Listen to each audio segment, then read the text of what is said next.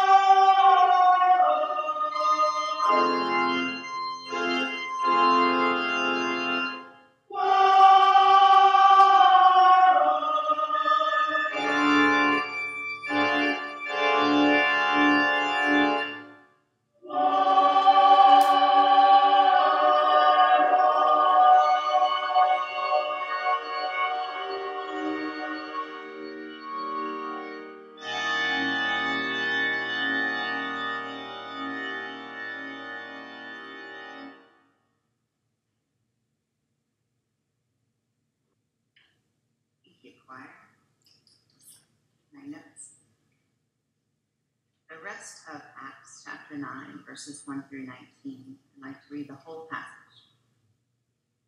Meanwhile, Saul, still breathing threats and murder against the disciples of the Lord, went to the high priest and asked him for letters to the synagogues at Damascus, so that if he found any who belonged to the way, men or women, he might bring them bound to Jerusalem. Now he was going along and approaching Damascus, and suddenly a light from heaven flashed around him. He fell to the ground and he heard a voice saying to him, Saul, Saul, why do you persecute me? And he asked, Who are you, Lord? And the reply came, I am Jesus, whom you are persecuting. But get up and enter the city, and you will be told what you are to do. The men who were traveling with him stood speechless because they heard the voice but saw no one. Saul got up from the ground, and though his eyes were open, he could see nothing. So they led him by the hand, and they brought him to Damascus. For three days he was without sight, and he neither ate nor drank. Now there was a disciple in Damascus named Ananias, and the Lord said to him in a vision, Ananias? And he answered, Here I am, Lord.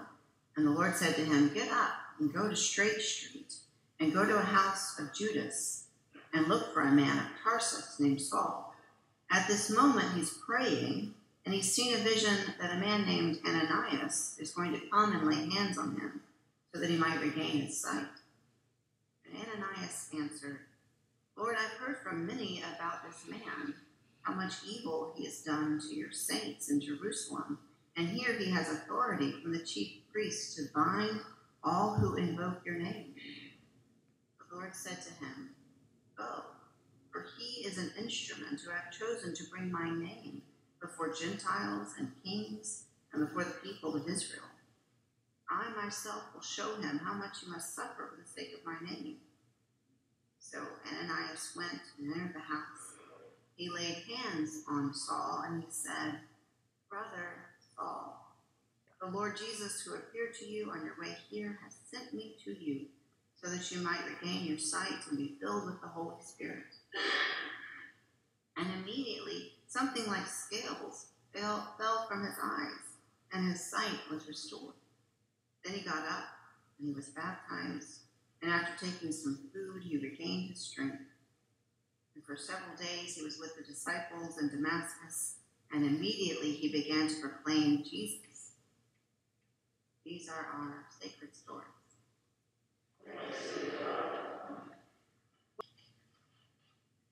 Saul, why do you persecute me? Who are you?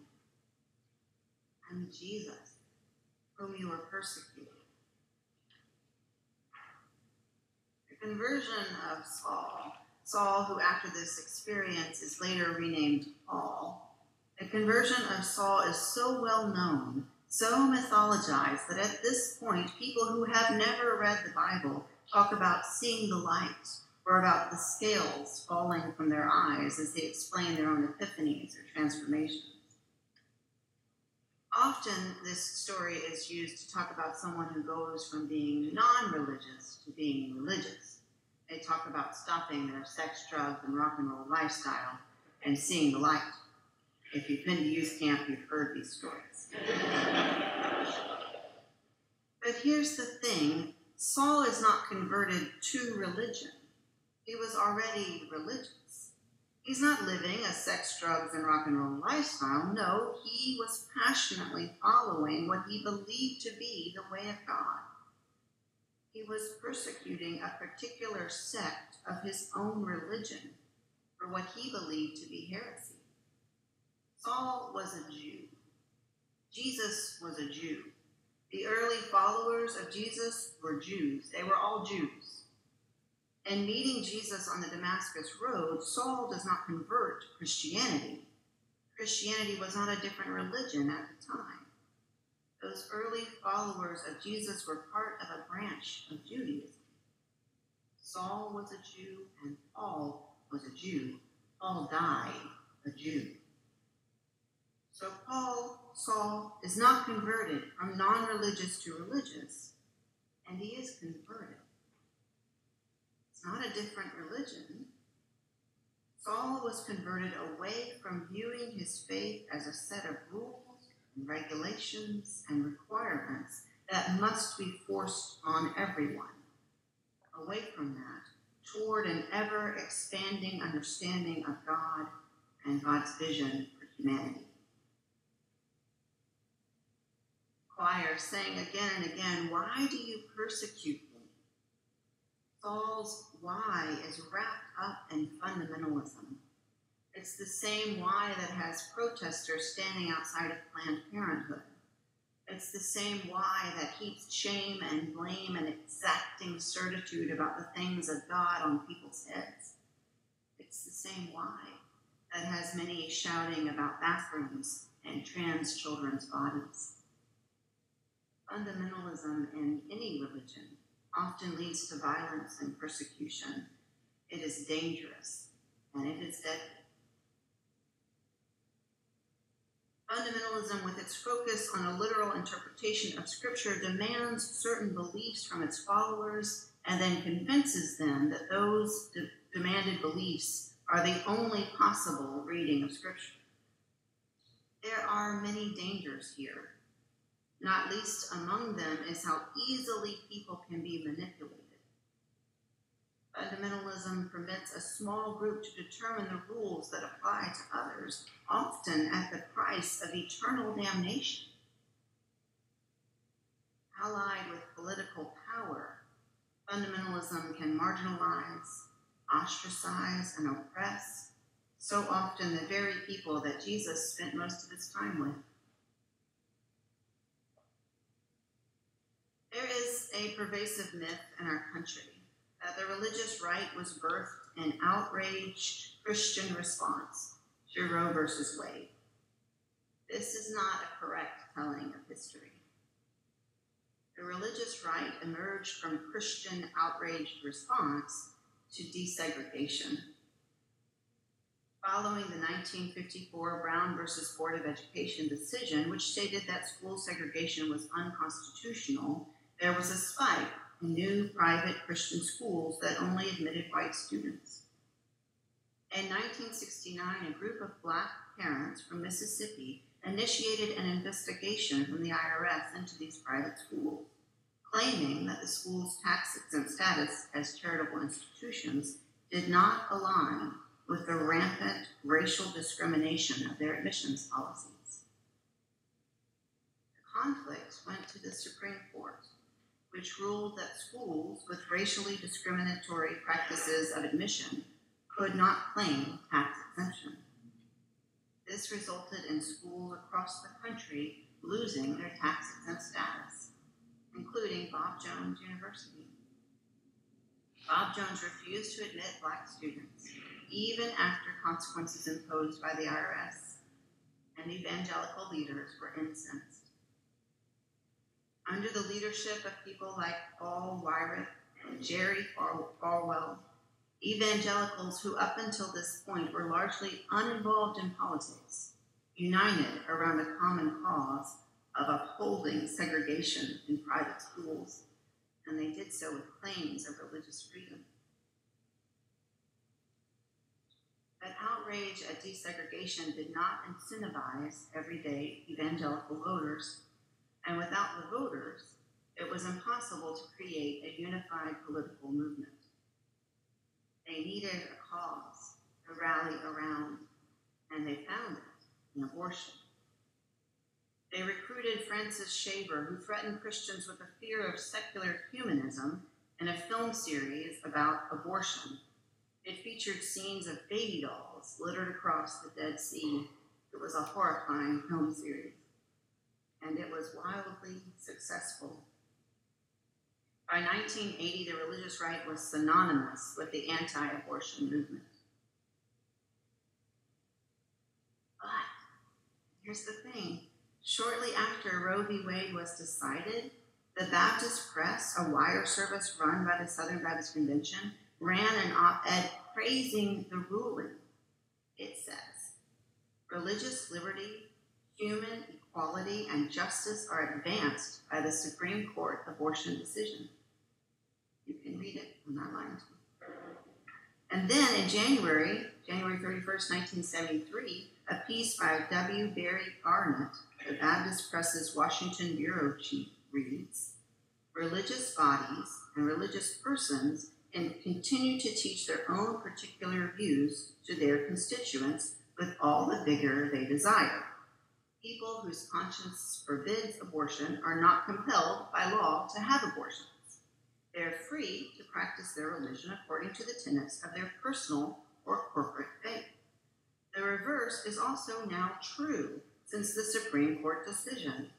Those whose conscience or religion, religious, conviction, religious convictions are not violated by abortion may not now be forbidden by a religious law to obtain one if they so choose. Garrett then goes on to assure his readers that the decision was made not by a Warren type or liberal Supreme Court, but by a strict constructionist court, most of whose members have been appointed by President Nixon. Again, a quick Google search, you can read this for yourself. Similarly, right after Roe v. Wade was handed down, W.A. Criswell, former president of the Southern Baptist Convention and legendary pastor of the First Baptist Church of Dallas, responded to Roe by saying, I have always felt that it was only after a child was born and had a life separate from its mother that it became an individual person. And it has always, therefore, seemed to me that what is best for the mother and for the future should be allowed. Criswell later changed his mind on this position. Many other evangelical leaders changed their positions on abortion when they figured out that they could harness rhetoric about abortion to consolidate political power.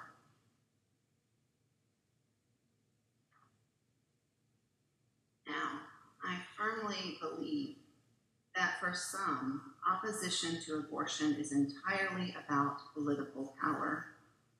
And I know, because I'm related to them, that for some, this is an issue held with tremendous sincerity that has nothing in their minds to do with political power. It is these sincere people who make me think of Saul and Saul's conversion after Saul's experience on the Damascus road, we read Saul got up from the ground, and though his eyes were open, he could see nothing. So they led him by the hand and brought him into Damascus. For three days he was without sight, and he neither ate nor drank. And he might have remained just like that, were it not for Ananias. Ananias, a disciple of Jesus, has a vision, and in the vision, Jesus asks him to go to Saul. Now, Ananias has heard of Saul. They've all heard of Saul. Saul is rounding up the followers of Jesus and throwing them in prison, so Ananias explains who Saul is to Jesus. And Jesus explains that he knows. And Ananias still needs to go to Saul and lay hands on Saul because Saul is going to bring Jesus' name before the Gentiles and kings. And you know what? Ananias goes. And when he finds Saul, we read, he laid hands on Saul and he said, Brother Saul, the Lord Jesus who appeared to you on your way here has sent me to you that you may regain your sight and be filled with the Holy Spirit. Immediately something like scales fell from his eyes and his sight was recovered. Brother Saul, these words convict me. There is work that I must do to be able to call sincere evangelicals brother and sister, and in my case, stepmother and stepsister. Work I must do to be compassionate rather than belittling. Work I must do to listen and hope for the same listening in return. Ananias was a stranger to Saul. My Sauls are already my family and some of my friends. And some of them may listen if I would show them the same respect and connection that Ananias shows Saul. There are so many arguments pointing to the hypocrisy of evangelicals and conservatives, so many suggestions that pro life should mean caring for children once they're born, so many logical appeals to bodily autonomy and human rights, so many zingers and insinuations that those who want to end legalized abortions are idiots. And friends, I'm not sure that these arguments will be the blinding light the voice of God that might help some understand God differently. And that's what it will take. Seeing God differently is what it will take for sincere evangelicals and conservatives who are not worried about politics, but who are worried about God's will. What it will take for them to see things differently. Saul believed he was doing God's will when he was breathing threats and murder against the disciples of the Lord. He was acting with religious and politically sanctioned authority. He was violently attacking those who disagreed with him. It took a blinding light and the voice of Jesus to change him. I don't know about the light but I know that the voice of Jesus continues to speak. Jesus speaks through our voices. Our silence will certainly not bring about change. Teresa of Avila reminds us Christ has no body now but ours. How can we be the voice of Jesus so desperately needed? The voice saying that bodily autonomy is a gift of God for those who've had an abortion, especially Christians who've had an abortion, telling the story might be a way that others hear the voice of Jesus asking, Why are you persecuting me? I'm not putting this on their shoulders, but simply saying if we start talking about what has become shamed and hushed, if we bring ourselves and our beliefs into divine light and say to those who might possibly listen, I'm for reproductive justice because I'm a Christian. I support the sanctity and dignity of all bodies and believe that God does too. I believe that God wants people with wombs to be able to make decisions about their own wombs.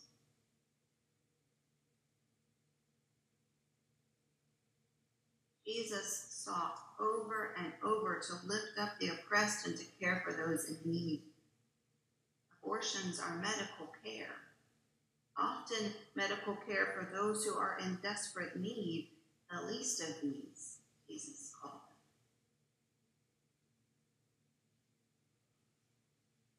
We cannot be naive about the future.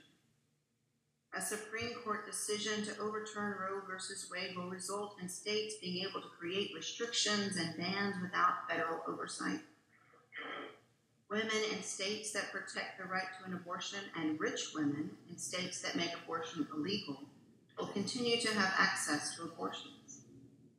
However, impoverished women living in states where abortions are illegal will struggle to afford and find reproductive health care.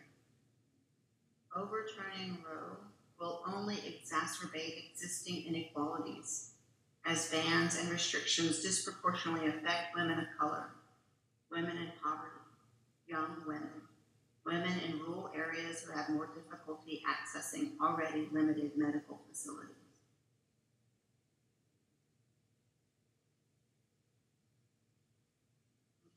We what's already happening in states like our own, and we cannot pretend the future is anything other than horrifying.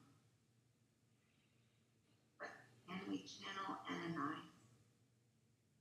and we listen for the calling of God and go where we do not want to go.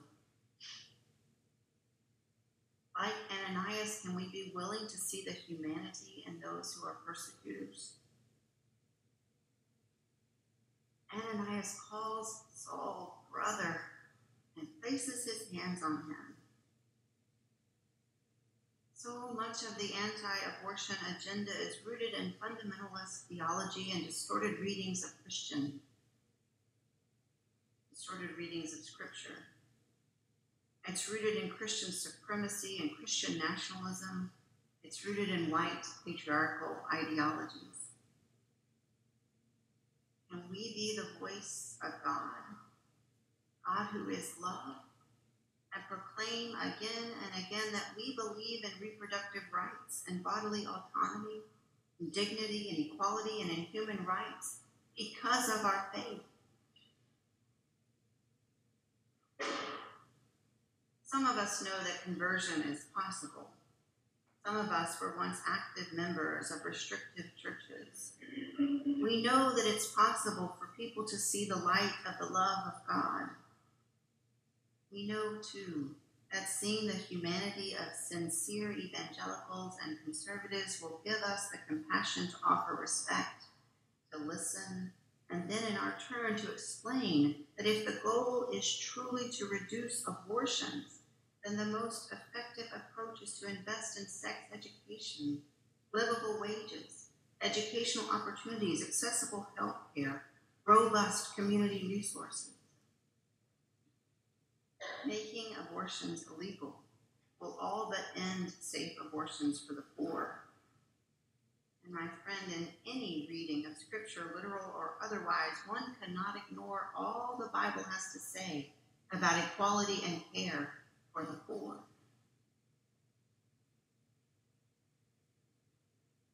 I'm not suggesting that you wear a reproductive t-shirt, reproductive justice t-shirt to Mother's Day brunch with your evangelical and conservative relatives. I am suggesting that I must do a better job of realizing that some of the sincere evangelicals and conservatives in my life are more like Saul than I've given them credit for. I must ask myself if I'm willing to be more like Ananias. And that's the end of the sermon.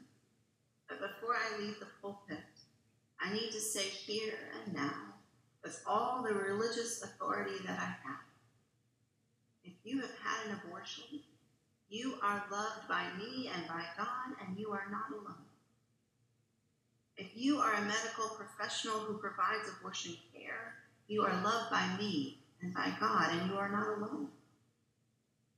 If you are someone who is scared about the potential reversal in constitutional law concerning abortion, you are loved by me and by God, and you are not alone. Your rage is holy. Your fear is valid. Your grief is real. And God is with you. And if you are a sincere evangelical or conservative who wants to understand another way of seeing scripture or divine will around abortion or any other justice issue, I will listen to you. I will do my best to treat you with respect, and I will explain what I see in Scripture. You are loved by me and by God, and you are not.